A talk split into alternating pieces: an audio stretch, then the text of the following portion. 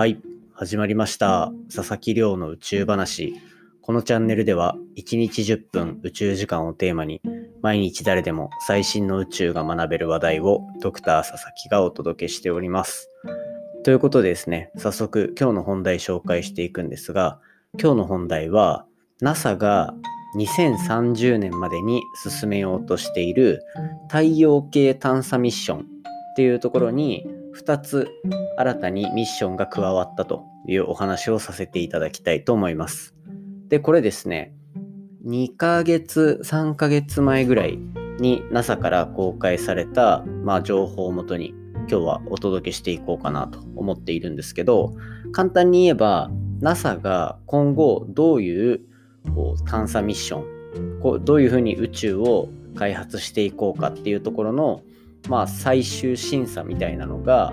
終了したと。で、えーと、その中で選ばれたミッションの中に2つ金星を探査するっていうミッションがスタートしたので今回はそんな金星探査ミッションで、えーと、今後2030年に向けて行われるミッションを2つ紹介させていただこうかなと思っておりますので是非最後までお付き合いいただけたら嬉しいです。よろしくお願いいたします。はい。そんな感じで、毎日恒例の近況報告というか、活動報告を本題の前に挟ませていただきたいんですが、昨日の放送のスカイ三平チャンネルとのコラボ、いかがでしたでしょうかね？こちら、えっ、と、人気の YouTube の宇宙系チャンネルになっていて、まあ、普段宇宙開発とかっていったところをメインに配信されてる YouTube チャンネルですね。登録者8万人ちょっととかいる、本当に人気のチャンネルになってます。で、そことのコラボレーションさせていただいて、で、これ面白いのが、ポッドキャスト頑張ってきたおかげでというか、ポッドキャストと YouTube っていうような、このメディアの垣根を越えたコラボレーションっていうのを今回実現させていただいたというのが、まあ経緯としてありまして、で、僕の方では宇宙のおトイレ事情っていうところのお話をしたり、で逆に僕はこのスカイ三平チャンネルの方に行った時に、この視聴者の方からいいた宇宙に関する質問に専門家目線で答えていくみたいなことをしたんですね。で、やっぱりこう人気チャンネルなので、スカイ三平さんっていうのは、えっ、と、もう公開してから、もうものすごい勢いで再生数が伸びてて、で、プラスでやっぱりファンの方たくさんいらっしゃるので、コメントとかもやっぱり YouTube だから見れるんですよね。そうなると、なんかこう、ちょっと褒めていただくコメントにすごいテンションを上げたりだとか、まあ逆に、実はちょっと手応えなかったのかなみたいなコメントで、ちょっとテンション下がったりとか、っていうのが、こう、ゲストの僕だけの目線でもそういうのがあって、なかなかやっぱ人気者っていうのは大変なんだろうなと思いました。僕自身のチャンネルでそこまでこう賛否両論の意見っていうのがガーって出てくるとなかなかメンタルは強くなっていかないといけないんじゃないかなと。まあ幸いなことにこのポッドキャスト聞いてくださってるファンの方々っていうのは結構いつも優しい言葉かけてくださったりとかあとはまあここが面白かったですみたいなところを言ってくださるので非常に感謝しておりますが何でしょうねメディアとして一つ大きくなるっていうところを考えるとなんかものすごいアンチの人たちがいる方がなんかメディアとして逆に健全なのかなみたいな。でこれでももしかしたらポッドキャストっていう性質上なのかもしれないですね。どうしてもこの音だけでお伝えするのでこう興味を持って好きだなと思って聞いてくださってる方がずっと残ってくれるみたいな形になってくるとそういったなんかいわゆるアンチみたいなところっていうのは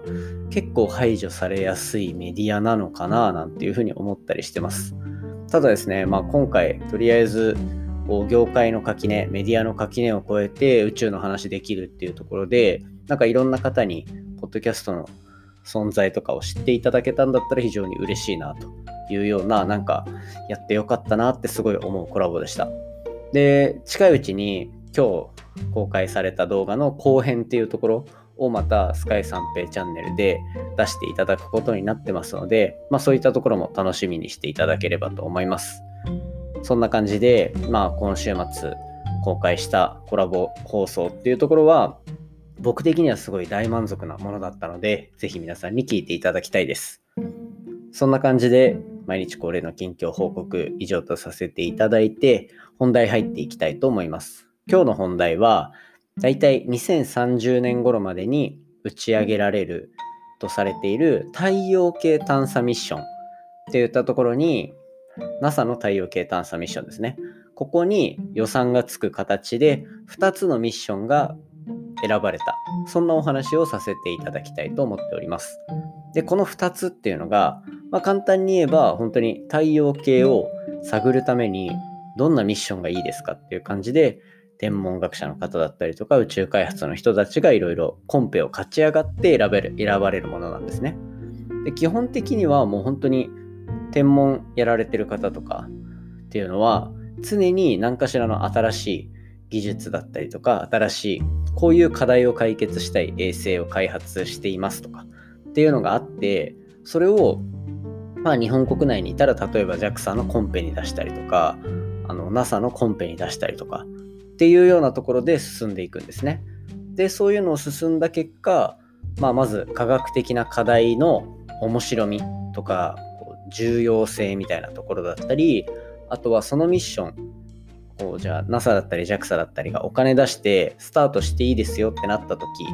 にどれだけ実現性があるかっていうような観点だったりとかで、えっ、と、その後何年間その例えば人工衛星が使えるのかだったりとか他のこういうミッションに応用できるのかどうかとかそういったところをなんか総合点的に評価されてこういったあの人工衛星とかできるんですね。で皆さんがこう何て言うんでしょうイメージしてこの JAXA の衛星なんだってって言ってるものも実はなんか JAXA が企画から全て上げてっていう風にやってるっていうよりは一人一人というか一つ一つの研究室ごととかにそういった目指したい目標のところがあったりとか研究室業界とかですかね。あってでそういったところの団結で一つの人工衛星の提案が通るみたいな。でそこに JAXA が JAXA の認め印が押されるみたいな。そんな感じなんですよね。なのでこうちょっと衛星が選ばれるっていうミッションがこの NASA だったりとかに選ばれるっていうところの重要性は少し今日聞きながら実感していただければなと思ってます。で、今回2028年から30年頃までに打ち上げられる予定になってるというか、そこに採択されたミッションっていうのは、金星を探査する2つのミッションなんですね。で、この2つ、まあ簡単に言うと探査機が2つ打ち上がるんですけど、金星探査機、名前をダヴィンチプラスとベリタスといったようなそんな2つの名前がついています。なんだかダヴィンチとかは結構ピンとくるような発音というかだと思うんですけどベリタスっていうのはなかなか珍しくて正直ちょっと覚えづらいなっていうような印象があったりしますね。で、まあ今回この2つっていうのは何をするかっていうと最初に言ったみたいに金星を探査していくんですよ。で、金星って実は、こう昔はものすごく地球みたいな状況、なんか海があったりとか、そういった地球に似た環境を作っていたんじゃないかと言われていたりするんですね。で、ただ、でしかもか、しかも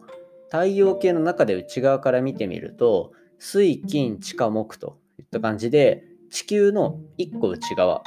で、なんかよく注目される対象としては火星とかがあったりすると思うんですよ。なんか地球に似た星みたいな。でもこれって火星も1個外側にいるだけなんで、まあ、1個内側の金星っていうのも逆に同じぐらいであっても、まあ、不思議じゃないと。ここはちょっとあの感覚的に掴んでいただければよくて、ただですね、今現在、金星っていうのは非常にその生命には適していない環境だと言われてます。っていうのも、太陽にちょっと近いだけなのに、金星の表面の温度っていうのは400度を超えたりするんですね。まあそんなの人間には基本的には無理じゃないですか、やっぱり。こう生き残るっていう感じで考えると。で、この400度になってしまう理由っていうのも空気中に二酸化炭素がものすごく多くて温室効果いわゆるなんか地球で言うと地球温暖化で気温が上がってますみたいな言ってる原理がそのまま金星でがっつり動いているそれのせいで太陽の入ってきた熱っていうのが逃げずに一気に400度までずっとキープされるようなことになってしまったりするといった感じになったり、あとはその分他の大気とかが全然逃げないので、金星の表面にはこの蒸発した大気とかがものすごくあるせいで、この気圧っていうのも地球の90倍あったりっていうような感じのなんか結構過酷な環境なんですよね。ただ、こういったなんか基礎的な情報は分かってるものの、金星の理解ってなかなか進んでないんですよ。で、そこで今回選ばれた2つのミッションっていうのが何をするかっていうと、まずダヴィンチプラスとそのベリタス、2つあるうちの1つ、ダヴィンチプラスっていうのは、その金星の大気がどうなってるか、